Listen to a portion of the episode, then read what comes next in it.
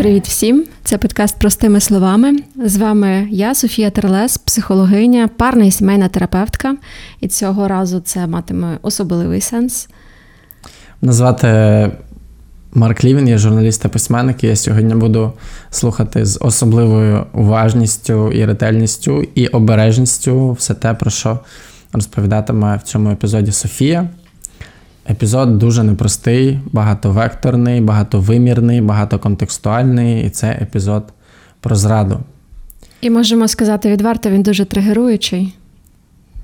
Так. Тому що зараз дуже велике є підґрунтя для зрад.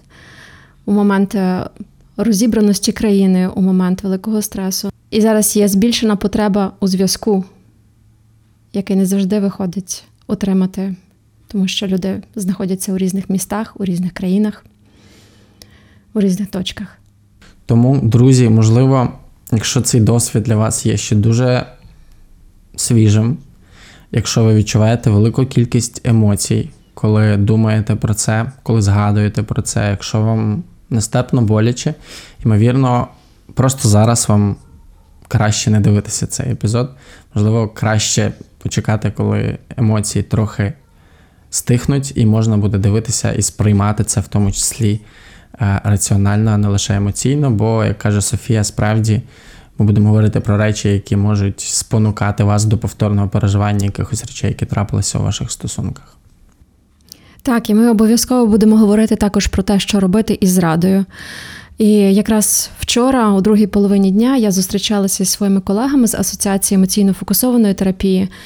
Ми бачилися із Лорі Брубахер, це американська терапевтка, клінічна е, тренер, супервізорка, і вона розробила і вклала, виклала у теорії, а також на практиці викладає модель зцілення рани прив'язаності, бо часто в ЕФТ саме ми називаємо зраду раною прив'язаності. Це те місце, яке вимагає спеціального заживлення.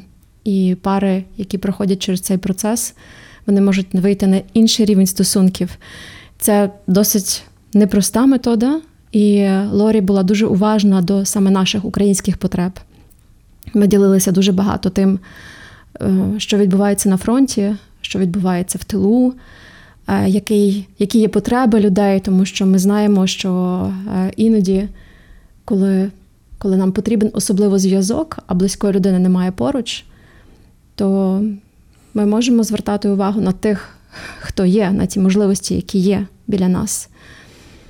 Ми теж пробували бути обережні, і тому цей випуск він буде обережним. Але в той самий час я сподіваюся, що він буде і практичним. Е, ми не торкалися в розмові про зраду тем психічних захворювань і різного типу залежностей тощо. Так, це, мабуть, не тема сьогодні, але в нас обов'язково буде тема про залежності між нами, і в тому числі залежність від сексу ми можемо розглянути там. Е, яка є і яка буває.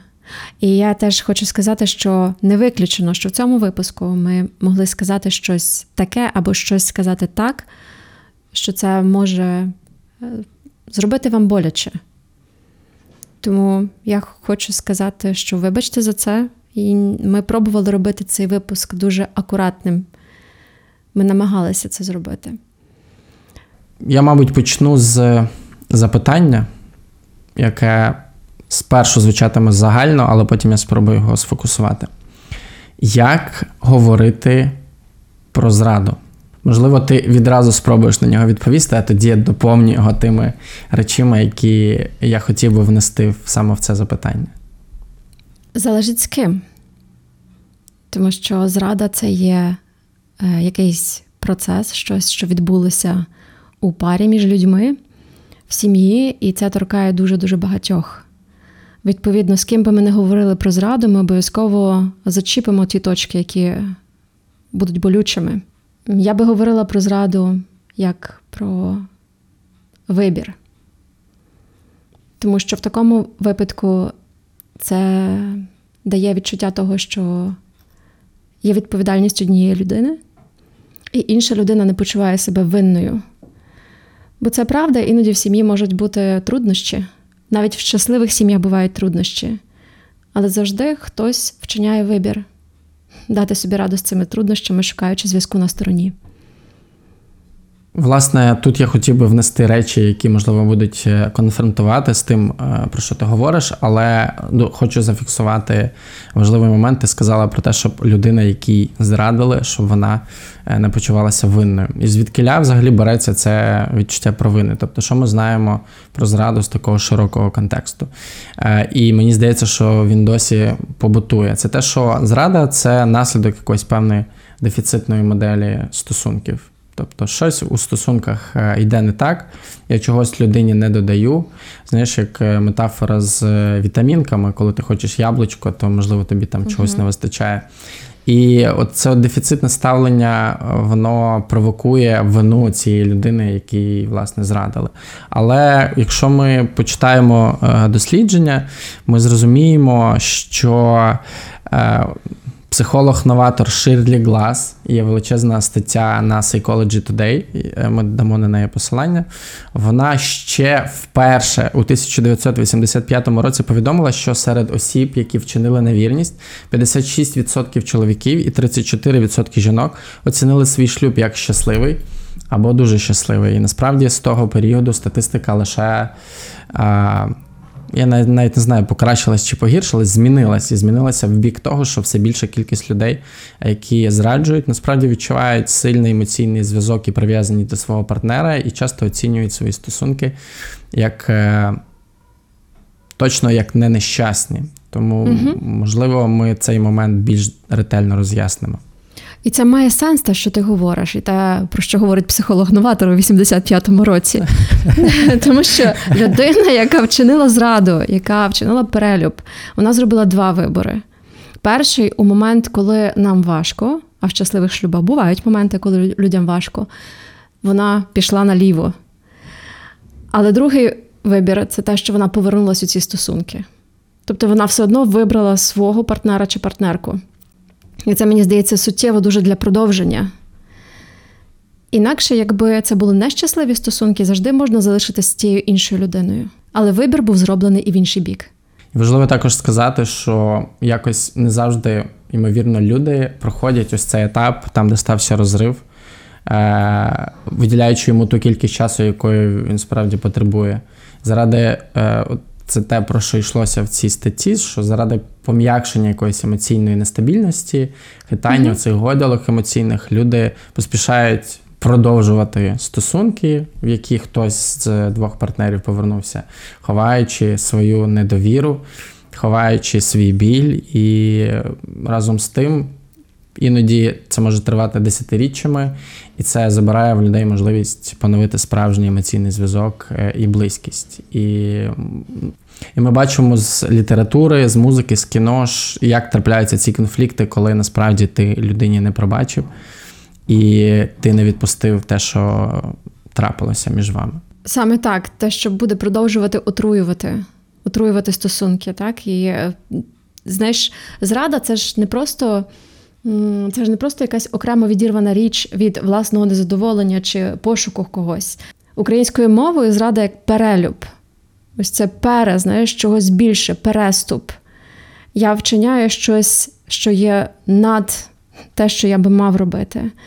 І зрада це іноді як копінг-механізм, тому що є люди, які від нещасливих стосунків або від труднощів в стосунках, давайте це назвемо так, можуть піти у роботу, вони просто починають працювати більше.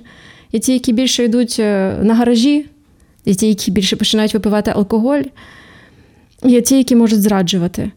Відповідно, це одна з копінг стратегій, як справлятися з труднощами в стосунках, і ці стосунки можуть бути хорошими, тому що ми всі маємо труднощі. У нас народжується дитина, нам потрібно адаптуватися. Ми не спимо ночами, ми втрачаємо увагу близької людини це трудність. Ми змінюємо роботу, ми в стресі, ми в невпевненості в собі це трудність. І тому із практики ми знаємо, що зради найчастіше якраз і трапляються на оцих тектонічних сувах плинності людського життя і сімейного. Друзі, хотів би нагадати усім вам, що у нас є Patreon. Це платформа, на якій ви можете підтримати нас фінансово. Ми збираємо навколо себе аудиторію небайдужих людей, які цікавляться темою ментального здоров'я, бажають покращити взаємодію і комунікацію зі своїми рідними, покращити свої можливості на роботі. Ви можете підтримати нас будь-якою доступною для вас сумою. Усі гроші ми витрачаємо на розвиток проекту. Іноді насправді розвитком є те, що ми можемо просто виробляти сам подкаст. Але як ви бачите, в цьому сезоні ми додали YouTube, і це теж для нас виклик, тому що це додаткові витрати, і вони вимагають від нас, звісно ж, е, часто. е, Залучення власних коштів. Тому ми будемо дуже вдячні вам за підтримку. Посилання на наш Patreon ми залишимо в описі до усіх епізодів, де б ви нас не слухали. А поки що ми запитуємо наших патронів, які вже підтримують наш проект на Патреоні, чому вони власне це роблять. Привіт, мене звати Ярослав, і я патрон подкасту простими словами. Підтримую цей проект, оскільки харизма і рівень відвертості ведучих е, з перших буквально епізодів це любовка. Проект дуже допоміг мені розібратися у власних почуттях, емоціях і нарешті підштовхнув звернутися до власної терапії. Власне, чому ми зраджуємо, я поставив пін і переніс це трошечки вперед, щоб ми це е, ретельніше обов'язково розібрали. В доповнення того, про що ти кажеш, е, зрада, яка є непробаченою, непережитою, вона ж, якщо я правильно розумію, вносить певний. Е, не знайду кращого слова, ніж паттерн в стосунки між двома людьми. Тобто певні закономірності, е, як вони починають між собою взаємодіяти, і як це відображається, коли ти когнітивно змушуєш себе пробачити, коли ти з зусиллями волі кажеш, я пробачив, але щось ти робиш таке, що постійно цю зраду відтворює у стосунках. Я маю на увазі ситуацію зради. Ти кажеш геніальну річ, і я би тут взагалі забрала повністю будь-яке усвідомлення, тому що двоє нейрофізіологів е, Стейс та Одо Сомерфелд вони зробили дослідження. Жінкам, які пережили зраду, запропонували е, послухати певні слова, і ці слова були пов'язані із зрадою або з їх історією зради.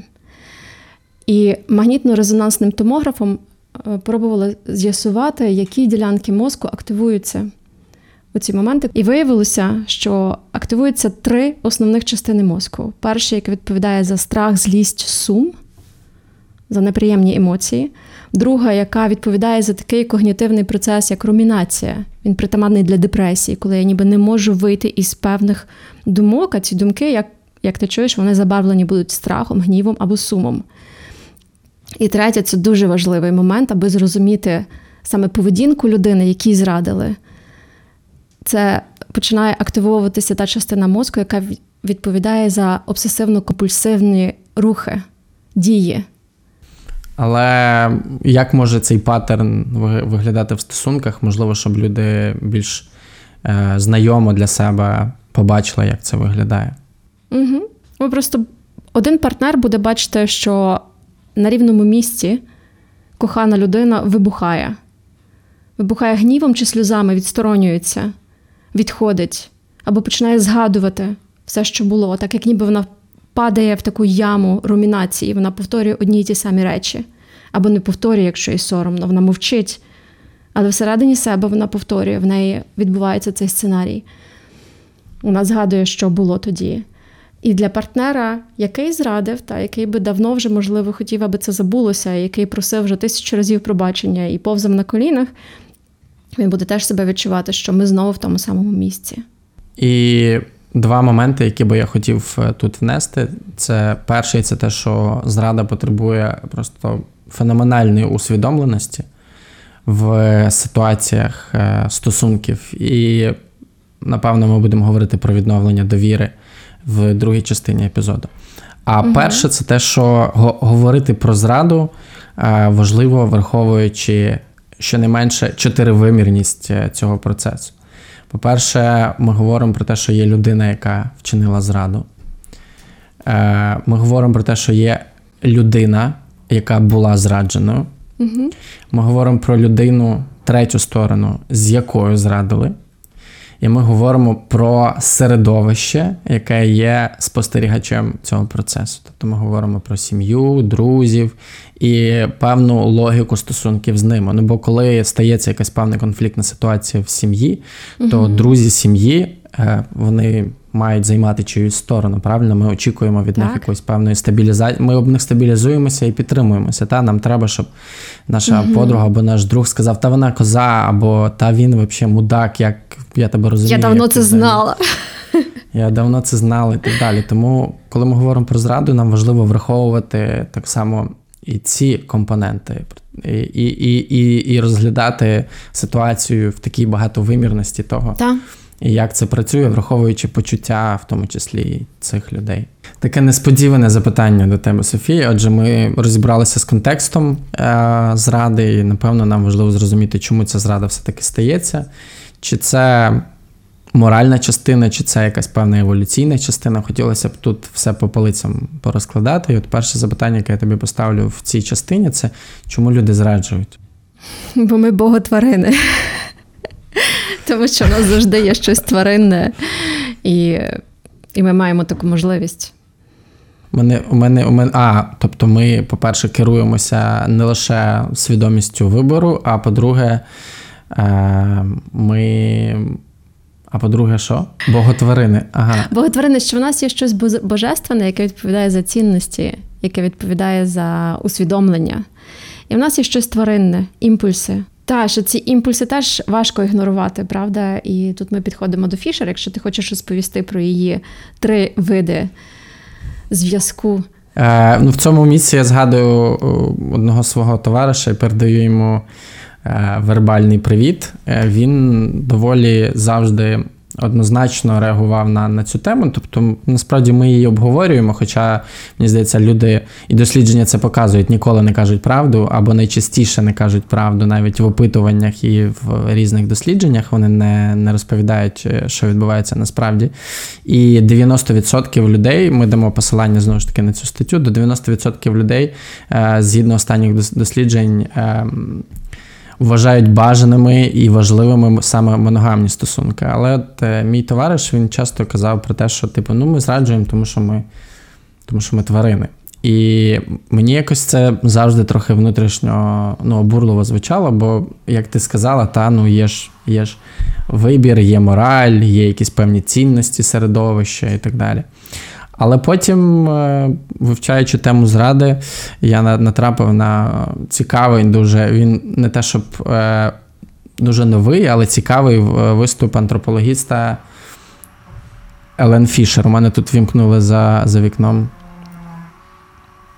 Зараз я перевірю, що це відбувається. І всі змогли побачити піжаму Марка. Е, Я натрапив і поділився з тобою. Ми його обговорювали. Цей виступ антропологіста Ален Фішер.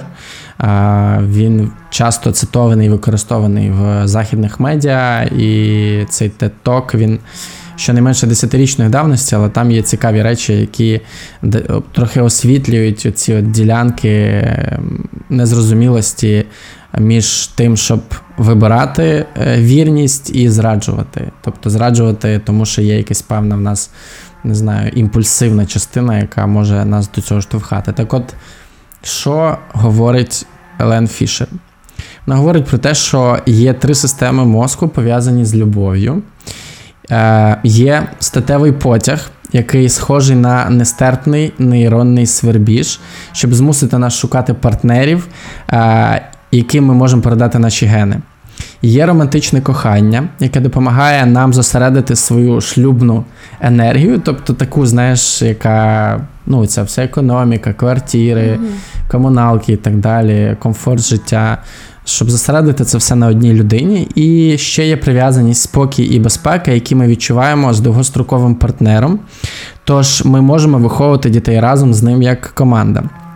Однак ці три системи мозку, статевий потяг, романтичне кохання та прихильність, не завжди пов'язані одна з одною. Таким чином можна відчувати глибоку прихильність до свого партнера в той час, коли відчуваєте сильну романтичну любов до когось іншого, і навіть відчуваєте сексуальний потяг до іншої людини, сказала Фішер. Коротше кажучи, ми здатні любити більше ніж одну людину одночасно. І далі вона закінчує. Чесно кажучи, я не думаю, що ми тварини, які створені для того, щоб бути щасливими. Ми створені для розмноження, і я думаю, що щастя, яке ми знаходимо, ми створюємо. І в цьому моменті, мені здається, в людей, які, знаєш, так міцно вкорінені в своїй думці там про те, що щось там непропустимо і так далі, в них може запалати. Але в цьому моменті я передаю естафету тобі. Як ти прокоментуєш це, це її відкриття? Як я зможу потушити цей запал? Саме так. Мені сподобалося, що вона сказала Елен Фішер. Вона сказала, що це системи, які підживлюють одна одну.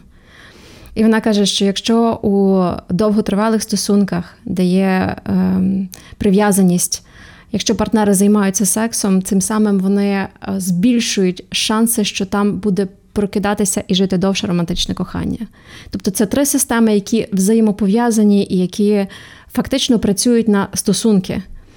Але якщо ми не вміємо і не можемо у е, нашій прив'язаності надійній і глибокій, наприклад, отримати секс там, чи, чи відчувати цю закоханість і дивитися палаючими очима на свого партнера, якщо ми знаходимо когось ще, то тоді ми е, диверсифікуємо ці блага. І тоді таким чином ми ніби з своєї хати ми несемо дрова в інше місце. Ми забираємо це тепло. Ну, от е, Елен Фішер вона називає ну, цей потяг е, сексуальний як е, нестерпний нейронний свербіж. Угу. Тобто щось, що, знаєш, дуже Так. схоже на, на, на от саме цей процес. І це ж тестостеронова штука така. Та? Вона навіть е, на картинках в неї показано, що за цей свербіж відповідає естроген і тестостерон, статеві гормони.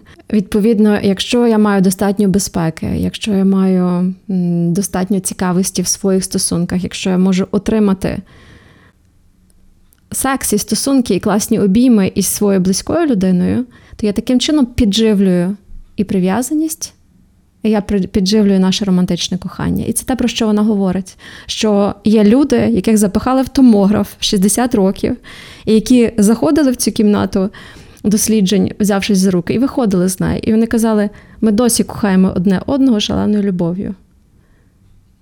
І комп'ютер це підтверджував. Так, дійсно кохають.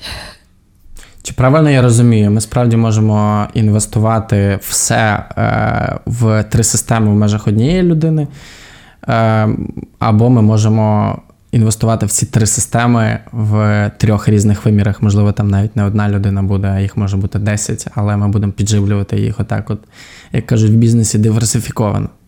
Можемо, так, можемо. Наприклад, ми можемо мати прекрасний секс із нашим партнером чи партнеркою, але нам не вдається із ними розвинути прив'язаність, безпечну прив'язаність.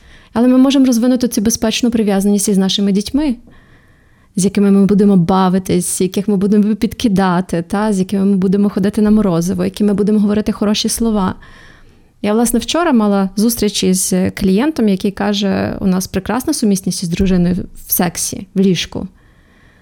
І коли я запитала його, чи у вас, е, чи ви говорите компліменти одне одному, чи ви підтримуєте одне одного, він каже: за вісім років нашого шлюбу я такого не пам'ятаю. Угу. Тобто, це прив'язаність, яка перемістилася на дітей. Він обожнює своїх дітей. З дружиною постійні сварки, але прекрасний секс. Як це працює? Розумієш, що це якраз той момент, в, яких, в якому в людей може трапитись розвал кабіни, тому що вони гарні батьки і вони як, е, класно сплять одне з одним, але при цьому не можуть порозумітися в побутовому житті. І таке несвідоме питання: у нас все гаразд в стосунках чи ні? Ну, мабуть, якщо він прийшов в кабінет до психолога, То я що, що не менше є запитання, так? є запитання, так, є запитання. Гаразд, тоді наступне запитання: чому людям так важко поєднати між собою всі ці три системи в межах одних стосунків? По-перше, нас ніхто цьому не вчив. Якщо ми говоримо про дружбу між чоловіком і жінкою, на якій має базуватися будь-яке кохання і довготривалі відносини. Якщо ми хочемо саме, щоб ось цей сексуальний імпульс, який потім переростає в романтичне кохання, аби він переріс в щось третє, класне і глибоке, Нам там потрібна дружба, нам потрібен гумор. Нам потрібно іноді вміти, знаєш, бачити, мати ці ілюзії того, що я, я знаю, що це все одно класна людина. Та я маю мати е, накопичення пам'яті про те, що там добре. Чи в нас це є, чи ми це бачили в своїх батьківських стосунках? Чи нам про це говорять в школі? Мені здається, що найменше, що ми вивчаємо в школах і в університетах, насправді, це те, як нам жити з іншими. Якість життя справді буде залежати від того, як ми взаємодіємо одне з одним і організовуємося і в межах сім'ї, і в межах е, будинку, під'їзду і так далі. Тобто якість комунікації визначатиме рівень і якість е, нашого життя. І чи правильно я розумію, проблеми стаються, трапляються до того, як в людей з'являється усвідомленість в цій темі. Можеш мені ще раз розвинути трошки питання, щоб я зрозуміла його краще? Наприклад, ми вступаємо в стосунки, маючи лише один погляд. Наприклад, погляд про те, що партнер має за- задовольняти всі наші стосунки у всіх наших потягах. І потім, коли, наприклад, з'ясовуємо в стосунках, що це не працює, ми розчаровуємося, і це стає підґрунтям, наприклад, для потенційної зради, спробувати, чи можливо хтось інший зможе задовольнити мене настільки, наскільки я цього бажаю, або настільки, наскільки я цього очікую. Якби ми знали про всі три виміри, я припускаю, ми би трохи врегулювали свої очікування від партнера і, напевно, би якось інакше будували стосунки. Так.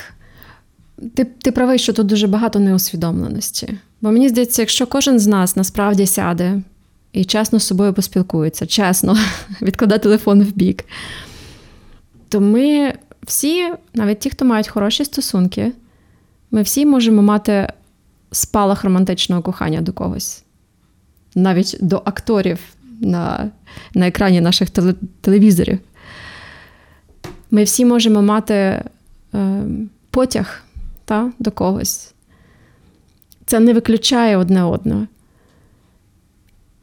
Я не знаю, чи я зараз відповідаю саме на твоє питання, але я хочу просто сказати, що ми завжди е, можемо мати і відчувати в собі ці три системи, і з нами все є гаразд. Якщо я відчуваю сексуальний потяг до когось, це не означає, що я не люблю свого партнера. Але знову ж таки, дивись пункт один є завжди питання вибору. Відповідно, ми завжди пробуємо із собою домовитись. Та? І ми ось цю тваринну частину себе пробуємо пропустити через божественну частину себе. Ем, зараз. Я хочу запитати про можливості, які відкриваються перед людьми, які вступають в стосунки неусвідомлено, і далі починається терниста стезя. Слухай, ти знаєш, яке класне Фішер навела ще дослідження? Я хотіла сказати про те, що Фішер е, вона ж е, працює із матч, із е, сайтом знайомств, дуже відомим. Вона має дуже багато звідти даних. І виявилося, що люди, які робили One Night Stand, які мали стосунки на одну ніч, 25% цих стосунків розвивалися в тривалі. Тобто, Тобто, коли ти починаєш такий та, да, і потім хопа, і у вас троє дітей, і ви 10 років. собака іпотека. Стандартний, стандартний е, набір предвісників розлучення, так? Точно. Іпотека двоє дітей, собака і кіт. Е, Я, я, звісно, жартую. І знову ж таки, недоречні жарти також припустимі сам лише в цьому подкасті. Е, Я що тебе хотів запитати, я згоду, згадую серіал е, Кінь Боджек. Я про нього часто тобі е, розповідав і часто в цьому подкасті його згадую. Там показано, як е, великі можливості впливають на нерозвинену особистість. Там кінь Боджек, який був, мав оце от таке певне нарцисичне плато, тобто вну, всередині порожній, а живиться лише схваленням і аплодисментами, як він, будучи ще такою вразливою, несформованою людиною, потрапив в світ Голлівуду, який, власне, розвинув ось цю його нарцисичну оболонку до масштабів Всесвіту, але насправді всередині було дуже порожньо. І основний пункт, який спри- сприяв розвитку цієї його внутрішньої якоїсь нестабільності, це були власне можливості, які перед ним відкрилися. Тобто, в один момент перед тобою весь світ. В один момент ти можеш їхати куди завгодно, тобі всюди раді і так далі. А звісно, якщо цього внутрішнього того, що тебе в вкорінює те, що тебе тримає, стабілізує і так далі. Цього немає, звісно, починаєш живитися лише оцим от зовнішнім. І насправді е, одна з, один з таких найпотужніших предикторів е, зради наразі за, і за розмовою Фішер, і за іншими дослідженнями є власне можливості, які від- відкриваються перед людьми. Тобто тут, от у дослідженні понад 4 тисяч дорослих, яке було опубліковано в Journal of Family Psychology, е, Дональд Бауком і його колеги виявили, що як дохід, так і статус зайнятості є індексами можливостей для роману. Е, Дохід сам по собі не може бути критичною зміною, вважають вони. Особи з вищими доходами можуть вважатися такими, що мають вищий статус, вони більше подорожують або професійно спілкуються з більш привабливими людьми.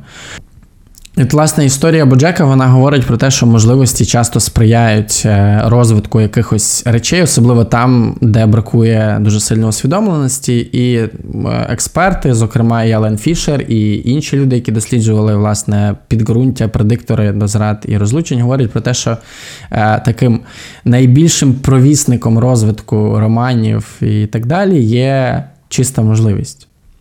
Угу. Ти можеш це я не знаю, собі дозволити, або в тебе є ця можливість загалом. І Так. тут я хотів би, можливо, щоб ти трохи більше пояснила, що значить можливість. Ну, це має сенс, правда? Тому що якщо ми маємо офіс, ми працюємо, ми туди е, гарно вбираємось, ми гарно виглядаємо, гарно пахнемо. І наші колеги такі самі, і вони посміхаються нам. І коли ми виходимо з дому, так і проводимо дуже багато часу саме в іншому середовищі. І знову ж таки, дивися про тектонічні суви в житті будь-якої сім'ї. Ми завжди можемо мати десь місце, де ми почуваємо себе не дуже любленим і не дуже цікавим чи цікавою. І якщо очі моєї колеги чи мого колеги горять, дивлячись на мене, то why not? Це може надати мені якогось більшого значення для себе. І ти правий, що людина, яка потім, мабуть, йде в ліс рубати дрова, в неї буде менше, менше шансів там знайти оцей коригуючий, скажімо так, досвід. Відповідно, так, офіс це добре джерело розмноження Зрад е, і фліртів, різних зрад. Мабуть, е, з- так. зрад і романів, особливо коли є. Ем, коли є можливість і немає усвідомленості, власне, про те, що ти робиш якийсь вибір, а просто їдеш на постійному задоволенні власних потреб. Так. Мені здається, що багато, ну, ми дуже нетерпимі до фрустрації, правда? Мені подобається дуже визначення бельгійських психіатрів про те, що таке ментальне здоров'я. Це вміння відчувати, визнавати і переживати тривогу, не вдаючись до деструктивних копінгів. Напевно, треба розшифрувати термін деструктивні копінги, що ми маємо на увазі. Про які моделі поведінки йдеться. Алкоголь, наркотики, зрада, порно в великих кількостях. Все те, що руйнує, все те, що руйнує або нас, або зв'язок.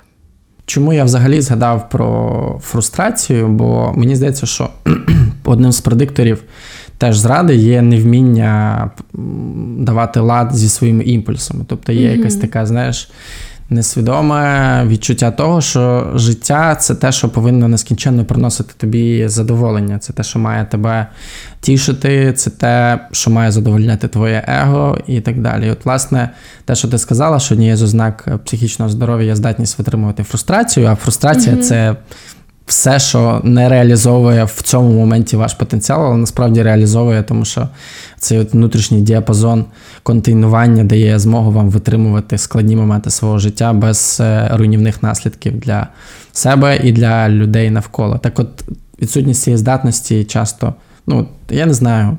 Один колега побачив іншого колегу чи іншу колегу, і такий спалахнуло щось, і все, пішов просто за цим в ліс, і потім далі розбирайся, як з цим жити. Я можу звучати доволі, е, можливо, високомірно або якось так директивно. Немає в тебе такого відчуття? Ні, мені здається, що ти звучиш дуже правдиво. Ем, і моя подруга, яку ти бачив, колись вона заглядала в, в екран Теса, вона поділилася зі мною. Я з її дозволу навіть е, можу озвучити це. Е, вона живе із своєю теж е, коханою людиною. І у них є копінги справлятися із стресом. Теса вона може випивати алкоголь в великих кількостях, а її подруга вона схильна до зрад може бути. Тобто вони знають це обидві. І вона каже, що коли ми сваримося дуже-дуже сильно, коли нам дуже-дуже боляче, то Теса може сказати: я, мені так зараз погано, що я просто хочу зараз піти і напитися. А її подруга може сказати: мені так зараз зле, що я би просто пішла і я би зняла би собі якусь дівчину в іншому барі. І вони знають обидві, що вони цього не зроблять. Вони просто комунікують про свій біль і про свій спосіб справлятися з цим болем. Те, про що я зараз кажу, це, мабуть, звучить дуже дивно, правда? Е, Бо це болісна і відверта розмова двох людей. Але це правда, що е, як ти колись розповідав про свого знайомого, пам'ятаєш, який схильний до зрад? Ну, це не ввійшло в е, подкаст. Вибачте, я Мгм. чухаю під мишкою і одночасно розповідаю. Так, у мене є товариш, який, е, наскільки я знаю, він зараз в тривалих стосунках знаходиться, і вони тривають вже років 8, мабуть, ну, до 10 років наближається. Так от колись він мені сказав, що він е, своїх. Е, Свою дівчину і своїх попередніх дівчат попереджав про те, що він схильний до зради. І для мене це було таким здивуванням. Ну, типу, ну знаєш, це вісім років тому почулося мені як ну читиш, мовчи. Знаєш, типу, як петляй, ні, нікому не зізнавайся. Якщо ти вже там задовольняєш своє то роби так, щоб е, ніхто про це не знав. І тепер, е, через перспективу досвіду там, восьми років, е, після якого ми з ним ну, фактично дуже мало спілкувалися, я розумію його і розумію, чому він вносив ці слова в контекст своїх стосунків. Угу. Це дуже чесно, правда? Сказати так. І це чесно, і це звучить дивно. Але нам так іноді потрібна оця інструкція з використання нас, інструкція з використання наших партнерів, щоб знати, що, наприклад, якщо в мене горить ось ця червона лампочка, це означає, що мені зле. Якщо моє обличчя кам'яне, це означає, що всередині мене рана. І що у випадку, якщо я почуваю себе некоханим чи некоханою, я можу шукати увагу де-інде. Це чесно, це звучить жахливо.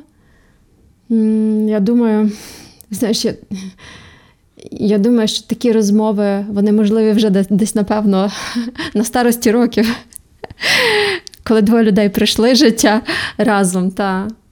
Або, або людина почала ходити до психотерапевта в 10 років. Угу. Оце теж не хороший предиктор. Найкраще, щоб її батьки пішли. Тому що ці діти, які ходять до психотерапевта і потім повертаються в сім'ю, де все шкереберть, це. Е... Погана ідея. Так, мені здається, класно, аби відповідальні дорослі люди брали на себе відповідальність. Я згадав е, такий момент, що люди, люди часто рятуються запереченням в ситуаціях, е, які їм дуже болісні, і часто не кажуть правду, тому що кількість переживань, які відкриються після того, як людина оголосить цю правду, вони можуть просто дуже сильно надломити ідентичність, тому це одна з причин, чому люди брешуть в різних опитуваннях. І от я от згадав. е, Ти сказала про те, що такий рівень відвертості можливий вже там в літньому віці, це будь-який вік після е, 30. Це будь-який вік після 95. Я, я жартую. Я часто жартую зі свого віку, е, бо мені цього року не скажу вам скільки. Я вже в тому віці, коли не зізнаються, скільки тобі років. Так, мені 43. а я не скажу. І, і власне, я згадав серіал е, Ранкове шоу, там, де дві подруги не спілкувалися там більше 10 років.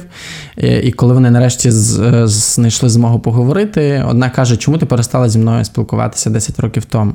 А вона каже: ну там, якщо дуже просто, тому що ти там поводилася як, е, як стерво е, останнє. І вона каже, чому ти про це мені одразу не сказала? Вона каже: ну. Чи визнала б ти це? І вона каже: Ні, я б це не визнала. Але пройшло 10 років, вона це усвідомила, і в цьому моменті вона змогла прийняти на себе відповідальність. Так от, до чого ми взагалі блок з можливостями ведемо? Є книга Естер Перель скок у гречку. Гречку, вона українською перекладена. Це один з бестселерів York Times, який там багато-багато тижнів тримався на першому місці. Я доволі скептично ставився до цієї книги, перш ніж почав її читати, бо е, здавалося, що це знаєш щось з розряду там. Там пробач себе, там пробач його, mm-hmm. якісь такі, знаєш, афірмації, мантри, але насправді дуже ґрунтовна робота, написана з допомогою, в тому числі з використанням різних досліджень. Так от, що пише Естер Перель про можливості? Вона пише, що цитую: «Е, малюсенька обручка є символом багато в чому суперечливих ідеалів. Ми прагнемо стабільності, безпеки, передбачуваності та надійності але водночас захоплення, таємниць, пригод та ризику.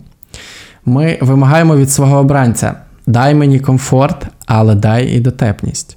Дай спокій, але дай і новизну. Дай стабільність, але дай несподіванку. Ми прагнемо об'єднати під одним дахом бажання, які споконвіку знаходили різні притулки. Абсолютно. І коли ти навіть думаєш про історію всіх королів і попередніх шлюбів за домовленостями, там не мішали люди любові шлюб, правда? Тобто це все якось е, мало е, більше бізнесу значення.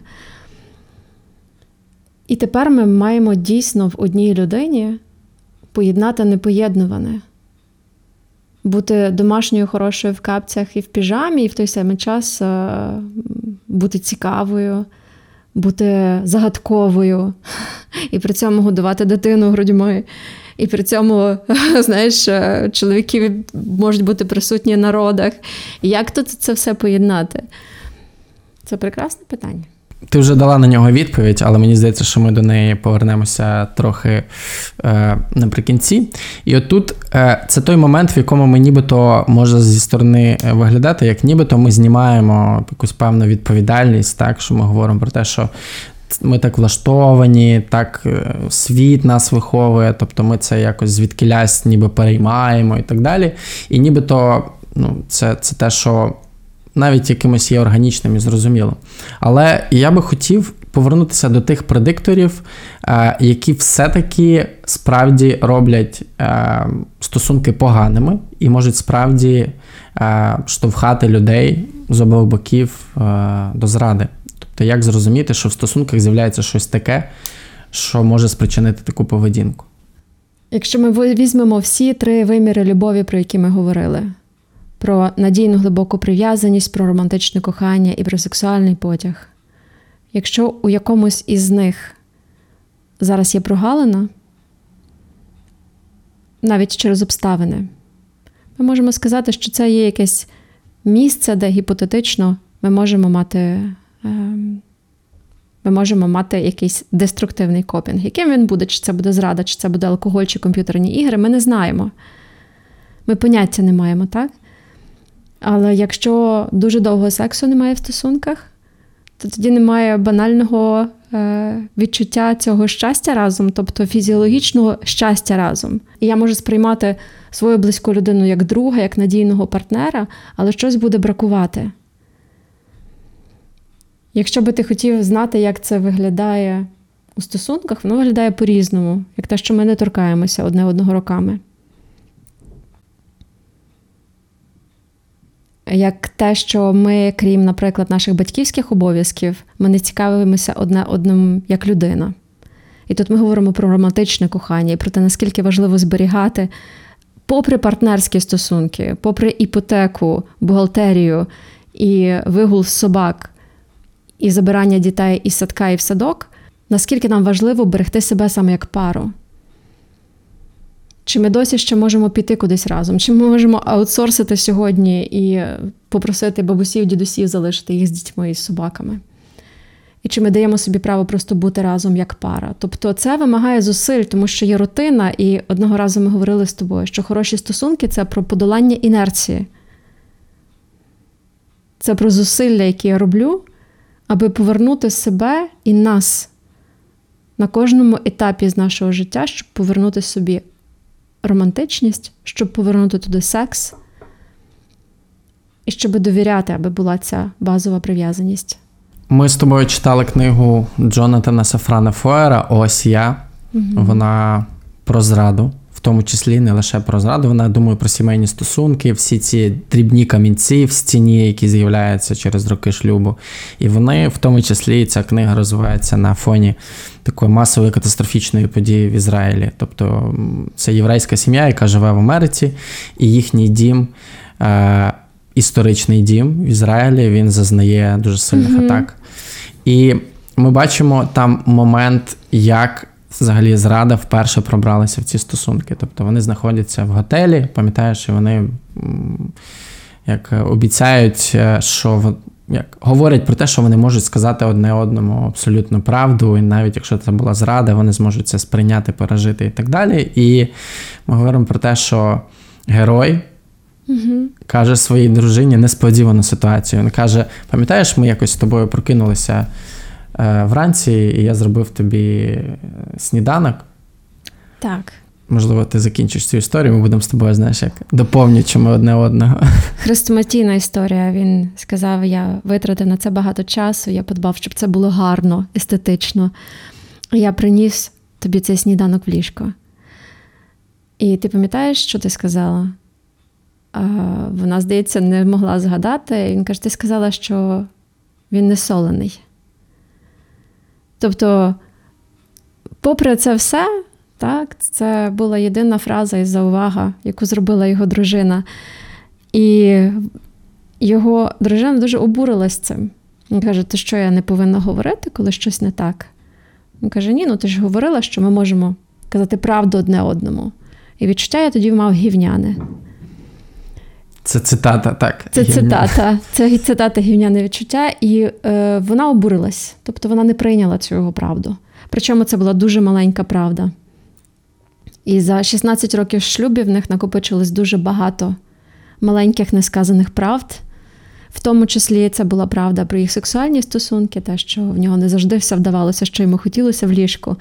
А вона відчувала себе не- небажаною, тому що він уникав її торкатися, щоб самому не переживати розчарування. Та це той момент, знаєш, коли е, люди віджартовуються фразами на кшталт не, не встав, посміялися і спатеньки. Угу. Так. Так. І це хрестоматійна книга про, е, про те, як пробирається не зрада в стосунки, насправді, та як пробирається прірва в стосунки.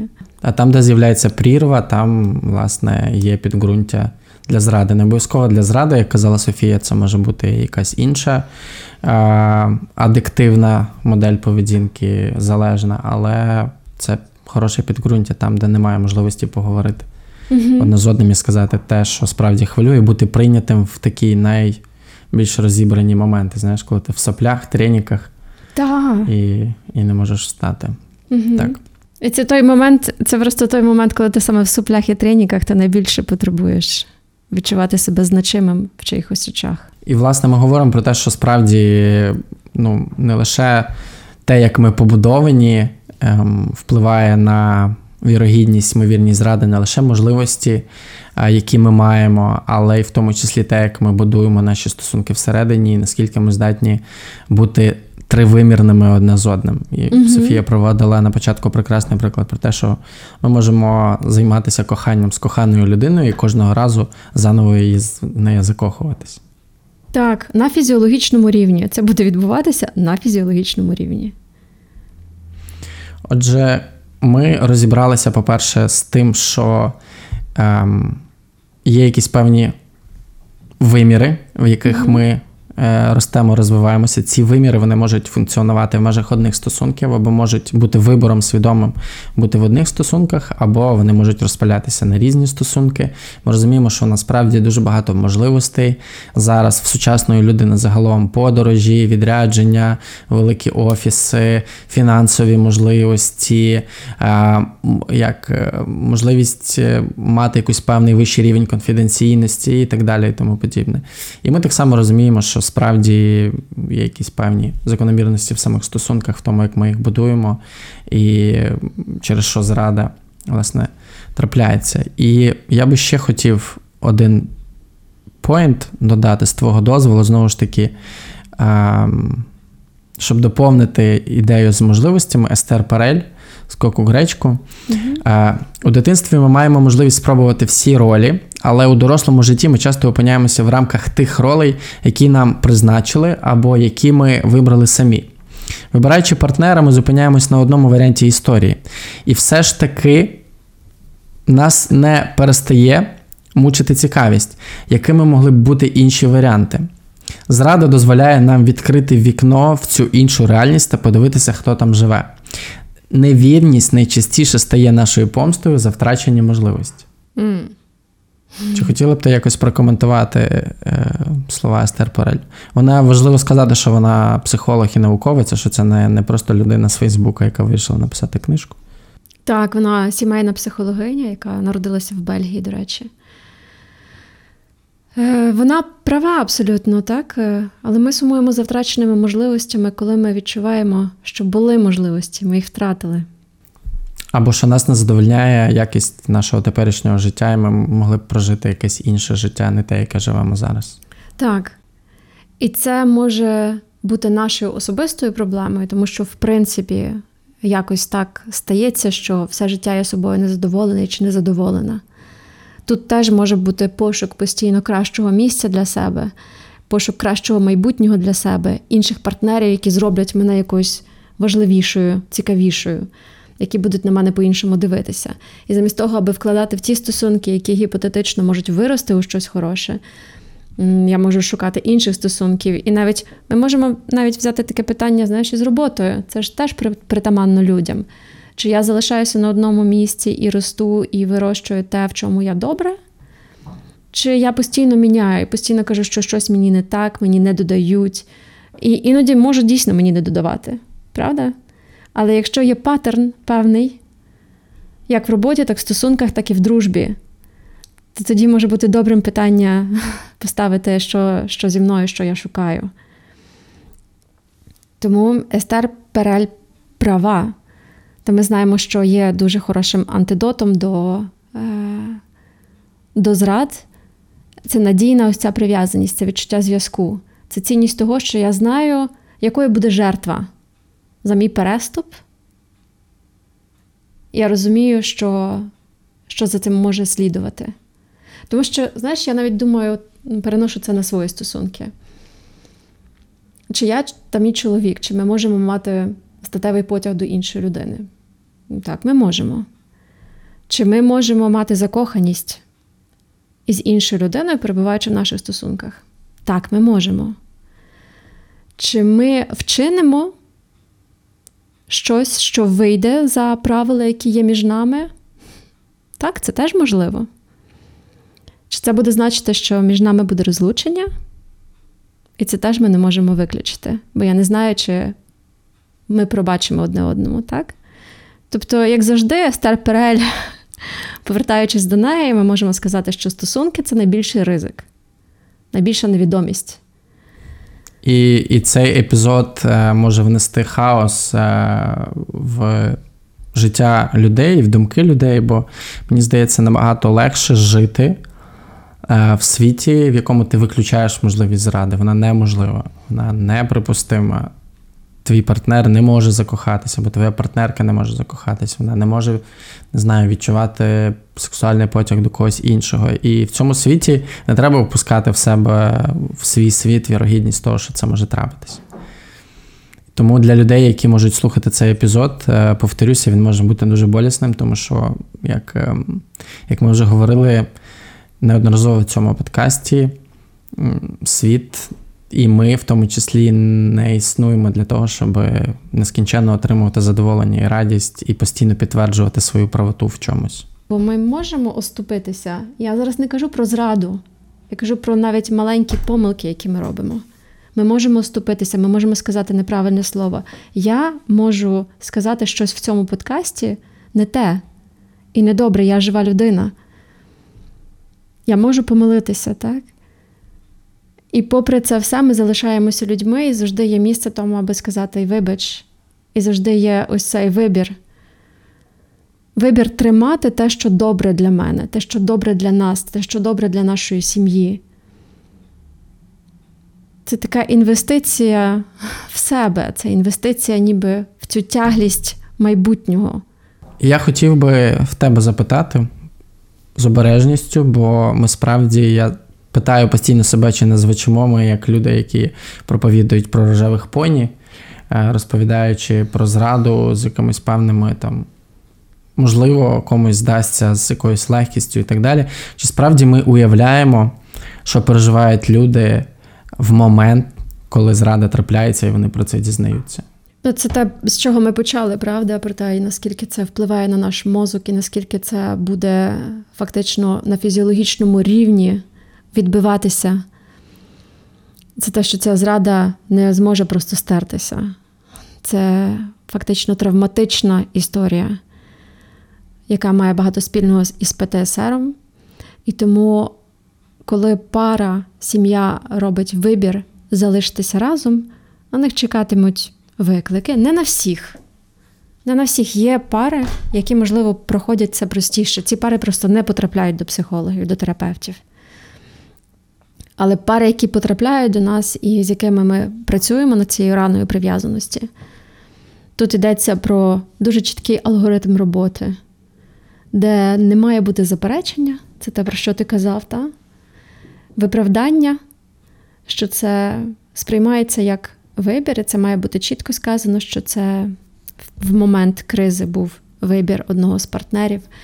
І найосновніше тепер, як зробити так, аби зранений партнер, той партнер, в мозку якого загораються центри, які відповідають за злість, сум, відчай, за румінацію і за обсесивно-компульсивну поведінку, як цей партнер має вилікуватись.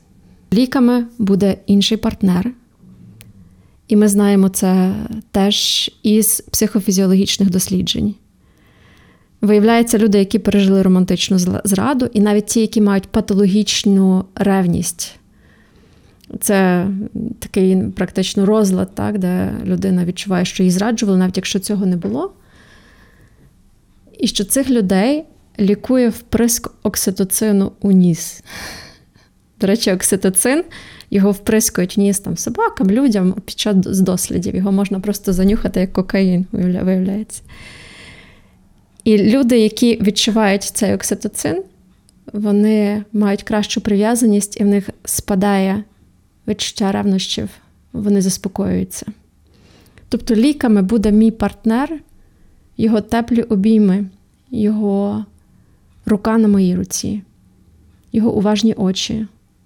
Тому що окситоцин це ж гормон обіймів. Єдине питання, як зранена людина, яка знаходиться в абсолютно розібраному стані, яка плаче і кричить, яка відбивається, як можна її обійняти. І це той момент роботи. Можливо, щоб люди могли краще уявити, як виглядає руй... рівень руйнації в момент е, викриття зради. Е, Я наведу приклад. Хара Морано, ем, авторка і журналістка і письменниця, в великому тексті, який я сьогодні часто цитую на Psychology Today, розповідає про свою подругу Діану, яка, дізнавшись про зраду, не пам'ятає кілька днів е, свого життя. І єдине, що вона пам'ятає, це те, як вона ридала в кабінеті терапевта, ставлячи собі запитання про те, що вона зробила не так. І от в цьому моменті, Софія, я хотів би в тебе запитати, чому е, відповідальність має таке величезне значення, от на прикладі цієї конкретної е, людини, чому повернення відчуття відповідальності може бути тим, що лікує і допомагає. Дуже важливе питання. І перше, на чому варто наголосити, що ця відповідальність вона має початися з того партнера, який зранив, і потім її може взяти на себе партнер, якого зранили, але пізніше. Тому що це дуже великий і довгий шлях. І відповідальність вона взагалі дає нам силу. Коли я починаю розуміти, що сталося з моїм партнером, чому він вчинив так, як він вчинив що з ним відбувалося всередині, то це дає мені відчуття того, що я володію ситуацією. Немає невідомості, немає просто провини, яка висить, як е, меч Демокла наді мною. І я не можу дати цьому раду, я не можу дати цьому ім'я.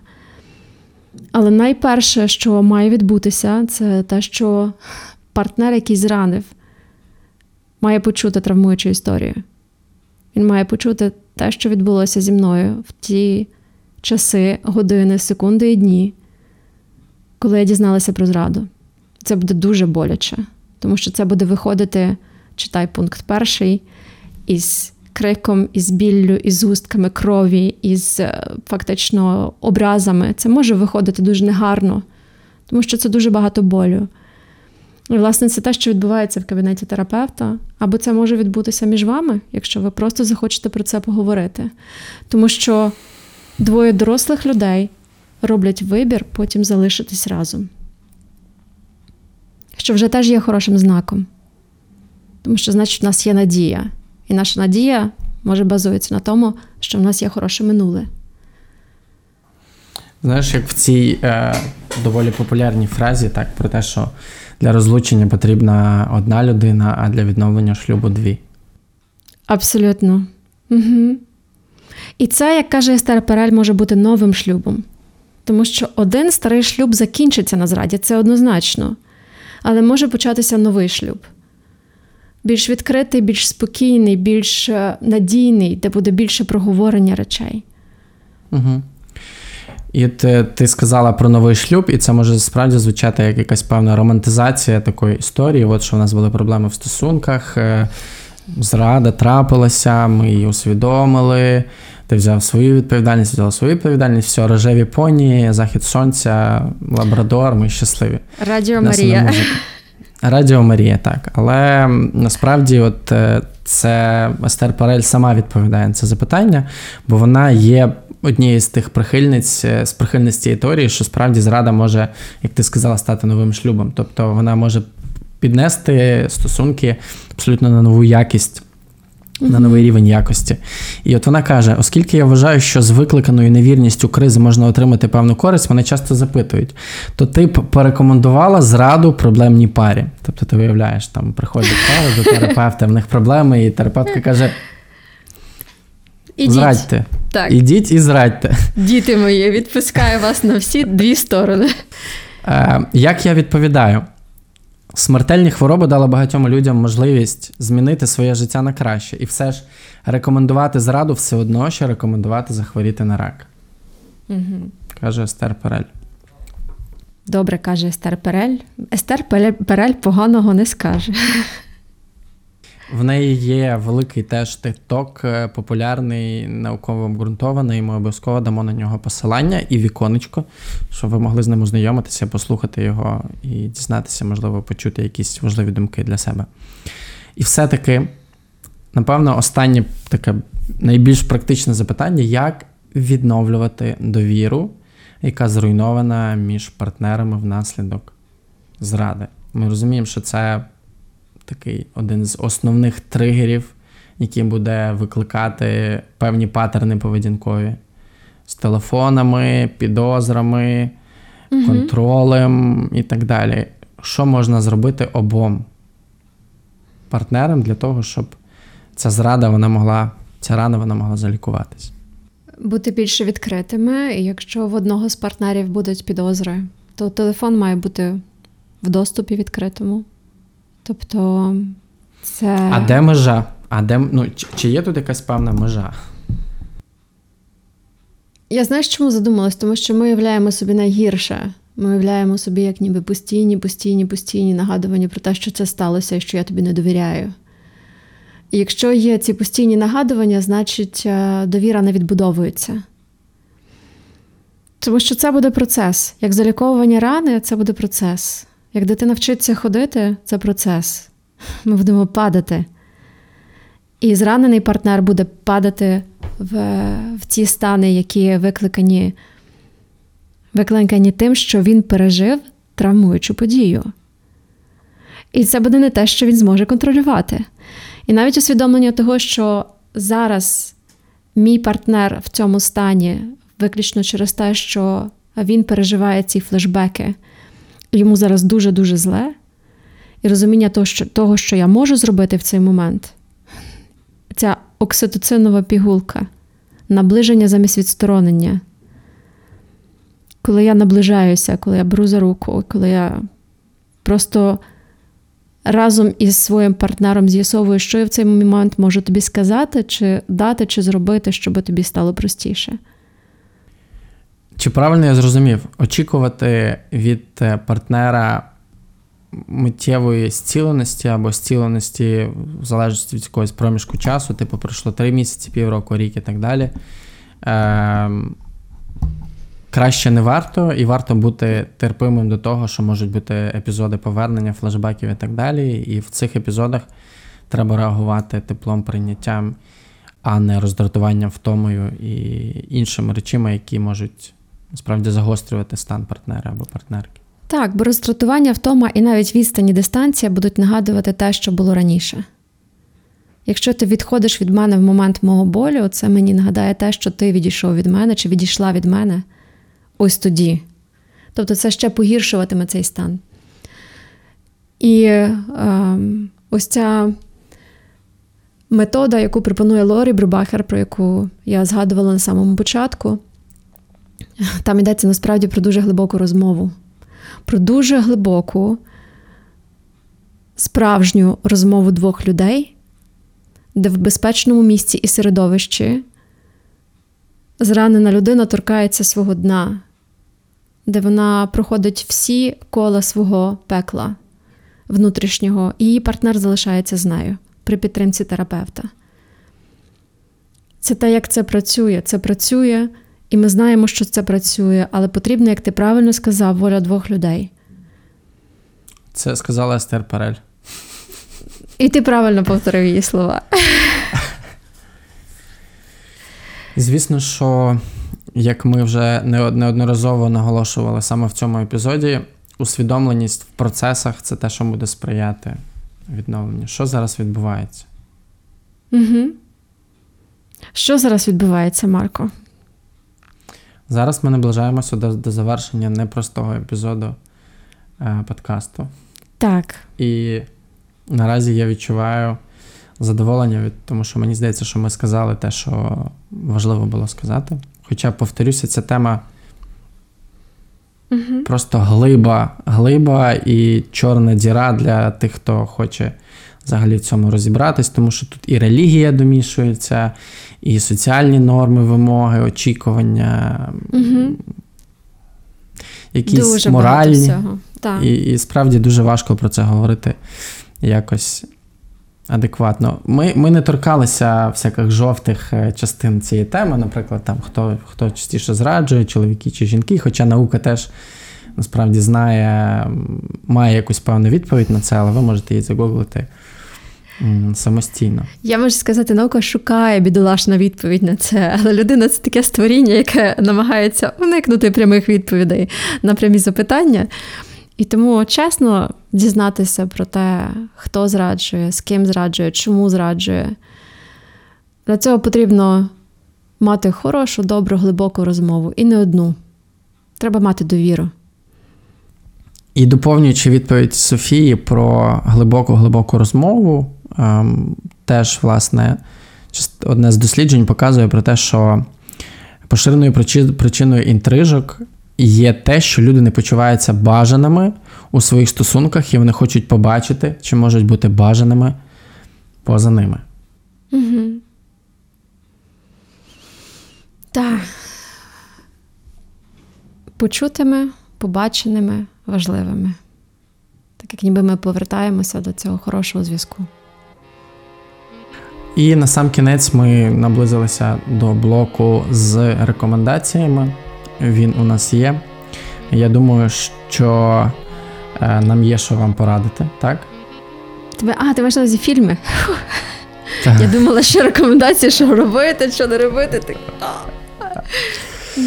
Е, Я вже згадав про книжку Ось я е, Джонатана Сафране Фойера, і Софія мені навіть е, висловлювала подяку за неї, тому що насправді глибоко дуже розглядає питання побутове, саме побутові аспекти зради.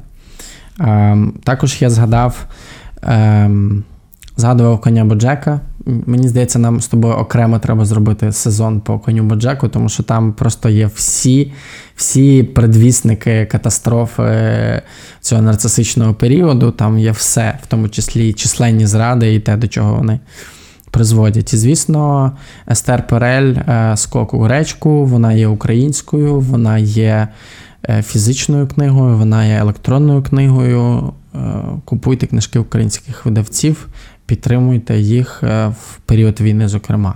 Чи є в тебе що додати? Мабуть, е, серіал Корона, про який я вже говорила, і історія стосунків Діани Чарльза. Там дуже добре показана зрада, яка насправді відбувається в першу чергу через примус, зраду собі в першу чергу, як Чарльз одружується із жінкою, до якої в нього є потяг, в нього є зацікавленість в ній, але в нього немає нічого, аби розвинути з нею цю надійну прив'язаність. І це дуже гарно показана, е, показана саме зрада і страждання двох людей. І як в це страждання вплітаються і діти, і вся країна фактично. Така трагедія простої, непростої сім'ї. Дякую тобі за таке різнопланове глибоке розкриття цієї теми. Ми повернемося наступного тижня з новим епізодом. Перед нами стоїть непростий вибір, і ми його зробили. Наступний епізод буде про дітей, а завершення сезону, першої частини сезону буде про секс. Е, І далі ми підемо на перерву і повернемося до вас 19 січня з другою частиною сезону подкасту Простими словами про стосунки між нами. Класно. І в мене ще був такий варіант всім хорошим дітям на Миколая зробити подарунок і записати спешл. А всі українські діти, навіть дорослі діти, були дуже хорошими і є дуже хорошими. І спешл саме про те, як спілкуватися і як правильно вирішувати конфлікти в парі, і ми би навіть це програли для вас. Е, з мене поганий актор, але якщо саме це вимагається, то я справлюсь. Дякую вам. Тоді почуємося наступного тижня. Дякуємо, що ви з нами. Не забувайте ставити оцінки, е, реагувати на наші сторіс, обов'язково нас позначати, натискати дзвіночок на Ютубі, залишати оцінки на подкаст-платформах, зокрема на платформі Apple. І дякуємо за те, що ви з нами. Продовжуєте нас слухати. Почуємось наступного тижня. Па-па! Па-па.